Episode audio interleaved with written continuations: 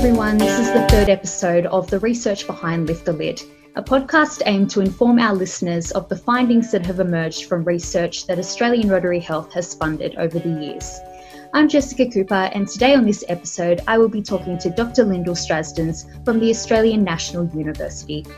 Australian Rotary Health awarded Dr. Strazdins with a mental health research grant in 2014 for her, for her project called Work Family Conflict, Work Family Enrichment, and their significance for children's mental health. Dr. Strazdins is a professor and ARC Future Fellow at the Research School of Population Health. She is a recognised leader in the field of work, family, and well-being, especially the role played by work time and the pressures and health challenges for families to combine work with caring, or for young adults to combine work with study. She also collaborates with national NGO organisations regarding social policy for Australian families. In 2011, Dr. Strazdins was awarded an Australian Research Council Future Fellowship investigating time as a research as a resource for health. Her research focuses on contemporary predicaments of work and care and their health and equity consequences, viewing health as interlinked within families. More recently, she has been leading theory and evidence on time as a social determinant of health, viewing time as a resource like money, which in- underpins inequality and is fundamental for people's capacity to be healthy. So, thank you for joining us on our podcast today, Lyndall. It's great to have you here. How have you been coping lately with everything that's been going on? Well, I don't think anyone imagined last year that this is what this year would become. Um, and even though we are in the middle of, um, I think, an unprecedented global pandemic, it's come on the back of an extraordinarily deep drought, um, bushfires that have had an unimaginable impact on um, Australian communities and the Australian um, environment and wildlife. And um, even in Canberra, then we got hit with a hailstorm just to kind of keep going with the whole. So it's been very, you know, I think that um, we, we should not underestimate that this all these add up in people's hearts and minds and mm. um, for everybody this has been a wearing and worrying um, year. Yeah absolutely. It just seems like one thing after another and it, yeah it must really have an impact on people's mental health. Um, well, I, I, we're we're definitely seeing that, and I think that the it's it's now well accepted that you know, people's mental health it is really closely connected to family relationships, to love and care, but it's also closely connected with environments, with the way the world goes, with our sense of um, safety and fairness in society, and our feelings about our future. Mm. So it's it's all of the above, and we need to realise that you know um, it's both how we treat each other, and it's also how the world's working and how our um, how we feel our world's faring and our country's faring. Yeah. So a lot of your research expertise lies in children's mental health, and I know that with COVID nineteen, it's not only adults who may be struggling with their mental health at the moment, but possibly children and teenagers as well. I'm, I'm wondering if you might have any advice for children or, or maybe even their parents during this challenging time. Well, the first thing to say is that um, uh, it, it's it's it's it's a mixture. So there's a that we can do a lot to help each other and support each other, but we also have to acknowledge it's hard, mm. and it's hard for children and parents in particular, um, and children of all ages in different ways. Um, so on the one hand, you know that that for parents and children to be able to feel that connection with each other and support fundamental to how well they'll fare. On the other hand, it's a tough, a very tough gig for families. Uh, children don't have their peer relationships and their friendships, which are very vital to um, their sense of self. The limitation on physical activity is actually a hugely important issue for mental health and well-being children and adults because actually physical activity is one of the best ways to improve your mental health and well-being. And not just physical activity in terms of an exercise bike, but physical activity where you're interacting with others. Yeah. So the isolation is really, really difficult for a lot of the ways, um, those day to day, we often take for granted ways of keeping ourselves healthy. So families can make sure they do physical activity, but understand that it is harder, and that's that is a, it's a harder reality for uh, very many people. And of course, for, for you know the the um, the research project that, that the Rotary has supported and funded, which I think has been world leading, um, is highlighting how hard it is to combine work and family responsibilities. And guess what? That's what almost more than ever before Australian families are trying to do right now as they work from their homes and try and do homeschooling as well as home mm. care. So this whole idea of you know home places becoming workplaces and trying to do two things at once, um, and what that ha- what that sort of pressure that creates on parents, but probably also on children, um, that's what our research was all about. Mm. We had no we had no idea that it would, would ramp up to, to what, what has happened in the last two or three months.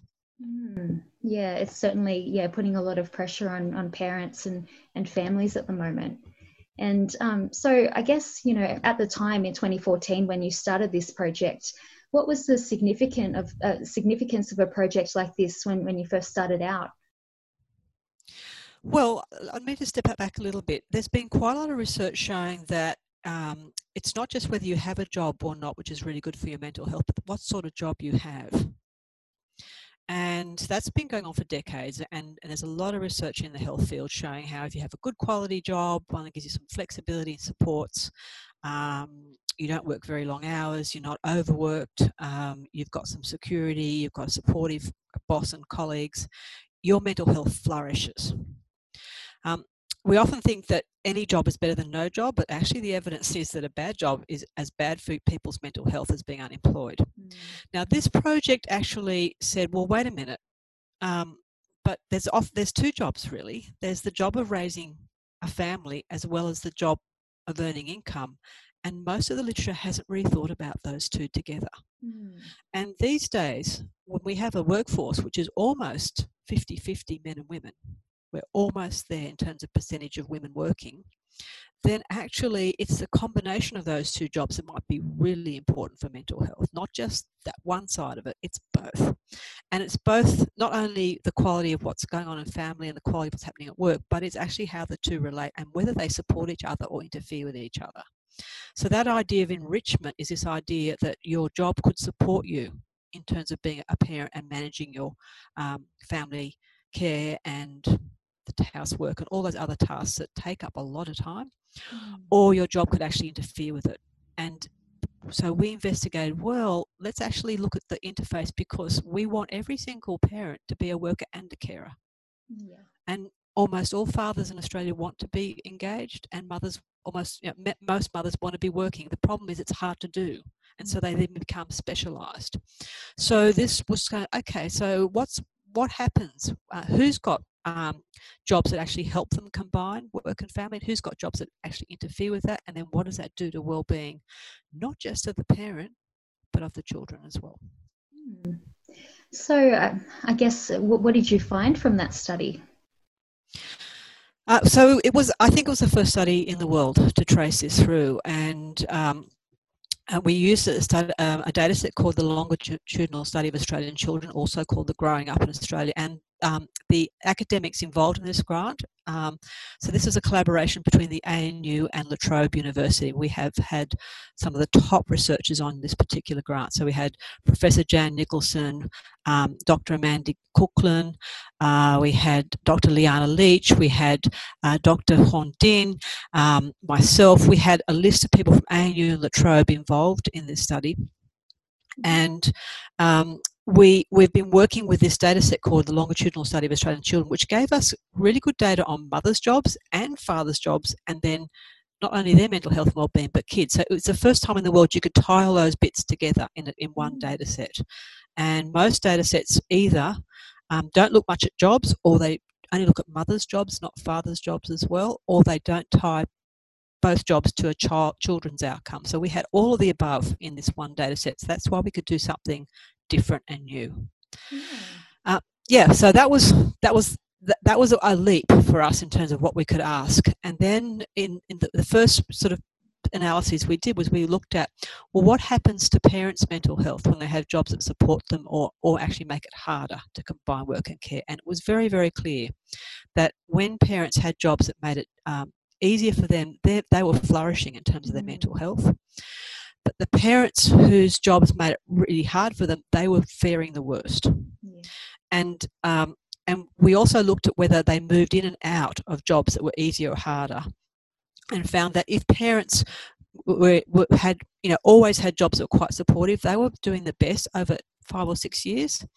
Um, if they moved into a job from a job that was okay to a job that was actually harder their mental health went down if they moved from a job that was really making their, their family lives more difficult and they moved into a better job their mental health went up mm-hmm. and if they all if their job was always difficult for them then they had the worst mental health of all. And this was both mothers and fathers, and there was a big impact on fathers.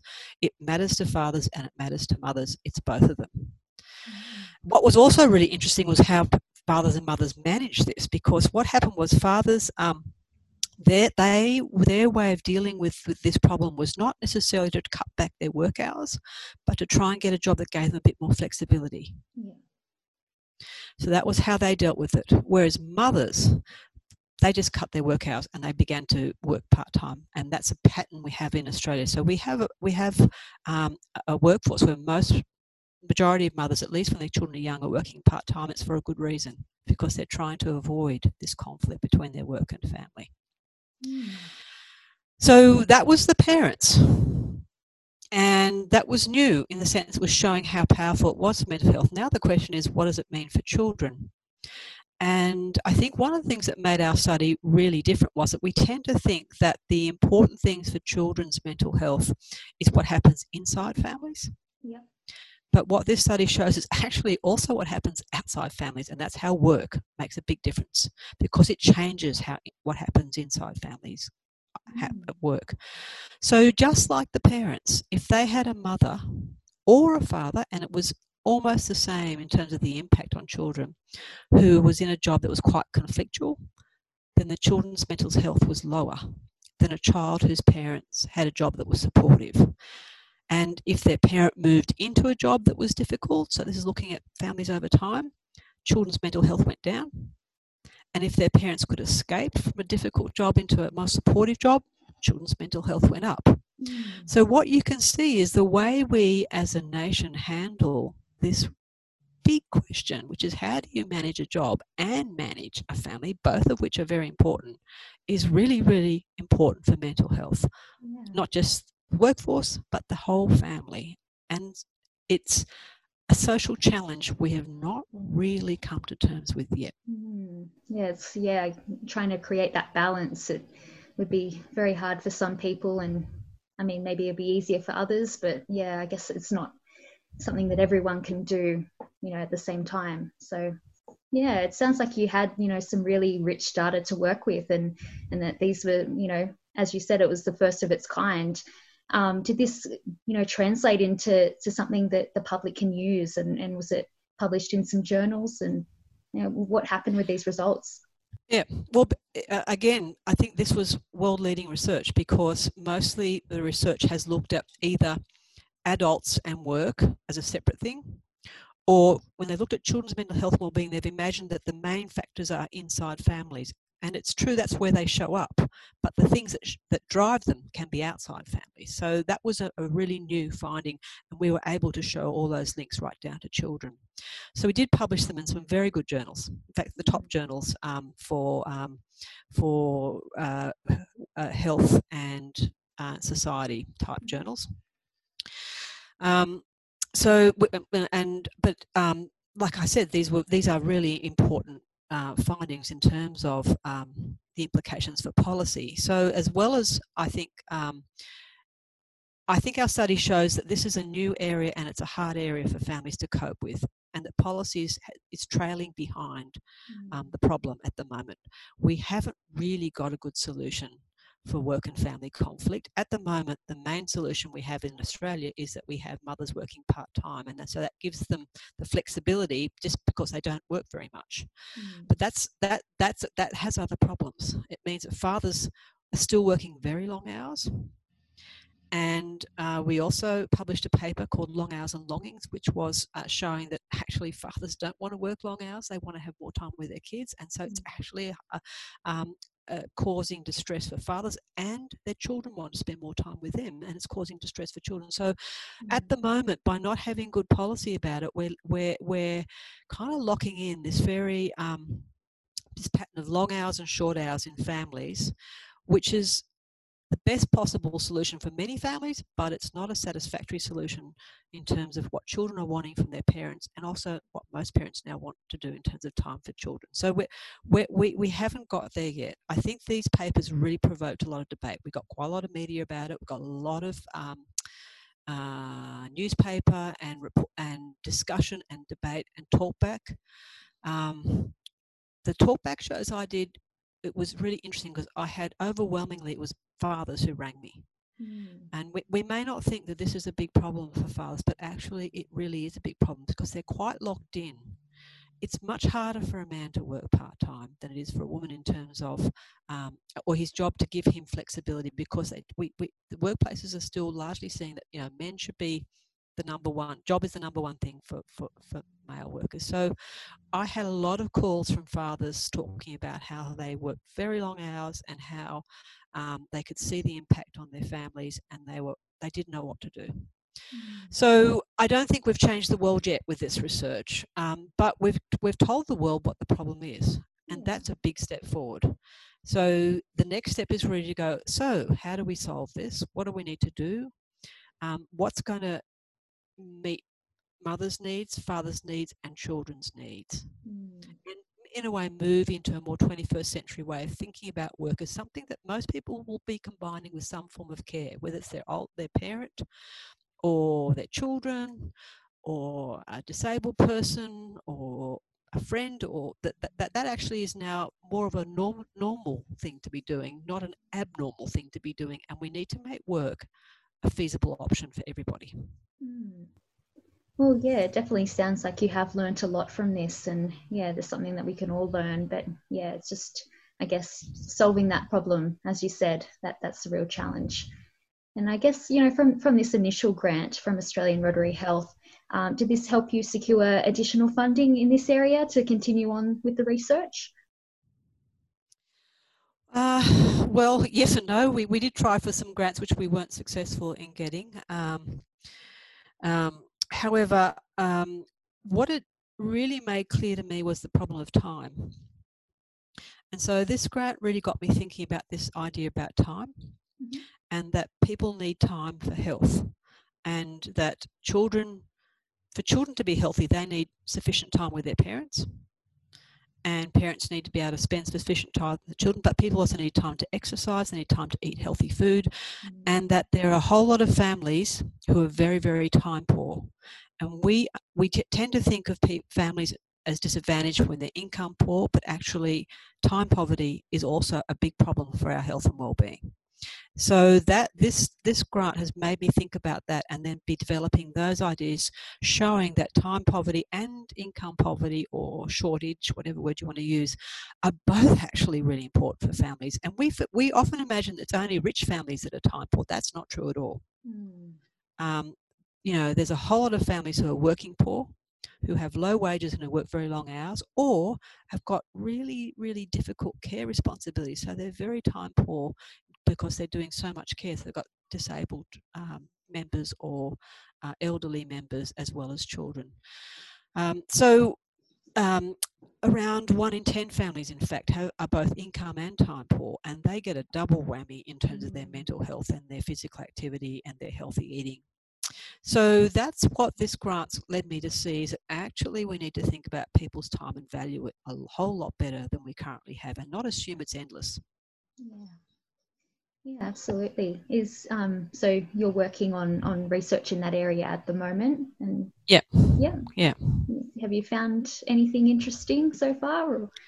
Well, yeah. Um, I don't know. You may not remember. We had a lot of media on one of the papers, which was called um, "Addressing the Hourglass Ceiling," and this paper was actually looking at what's the maximum working hours that are good for an Australian adult to work. Yeah. So we're looking at, you know, at what point does does does your work time start to, to actually deteriorate, you know, um, impact your mental health? And we can see like a nice U-shaped curve. So when we model this, you can see that for Australians, working is generally better for their mental health than not working, and up to about 39 hours a week, it looks the curve looks pretty healthy, and then suddenly starts to go down. So we were the we were the first people to really model that little that sweet spot around working hours, which is actually, funnily enough, around the 38 hour week, which we all have. Yeah. The big issue was that was very different for women and men, and here's where the care came into it. So women actually could not work those 39 hours if they were the primary care of the children or their mental health would go down. So you could see that um, at the moment, the way we've organised work makes it almost impossible for mums to, to become full time workers or mm. dads to kick back out of long hours and to be working an ordinary full time hour job. And that's this study showed that's about the sweet spot we need to aim for if we want to make this a, a healthy, family friendly economy. Mm.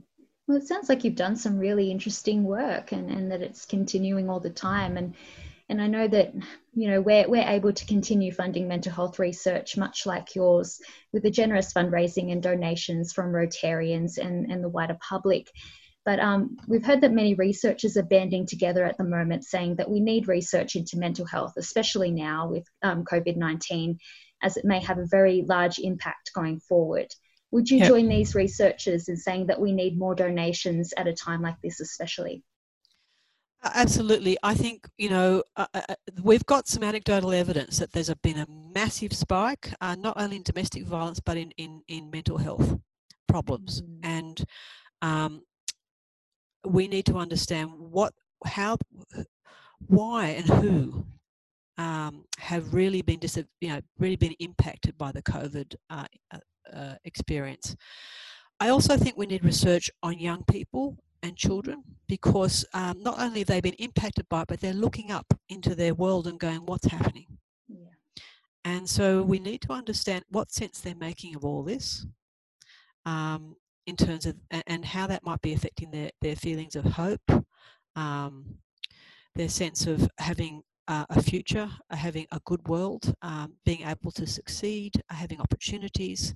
So we need to understand how that's forming up their own views of the world that they're growing up into, mm. as well as the actual impact on family. So this is actually a very critical time, and we need the research so we can actually start to take this seriously. This is not just, um, you know, we can if we want to come out of this uh, pandemic um, what I hope is that we come out of it with a focus on how can we be better? Yeah. How can we, rather than, let's not go back to normal, let's go back to something better.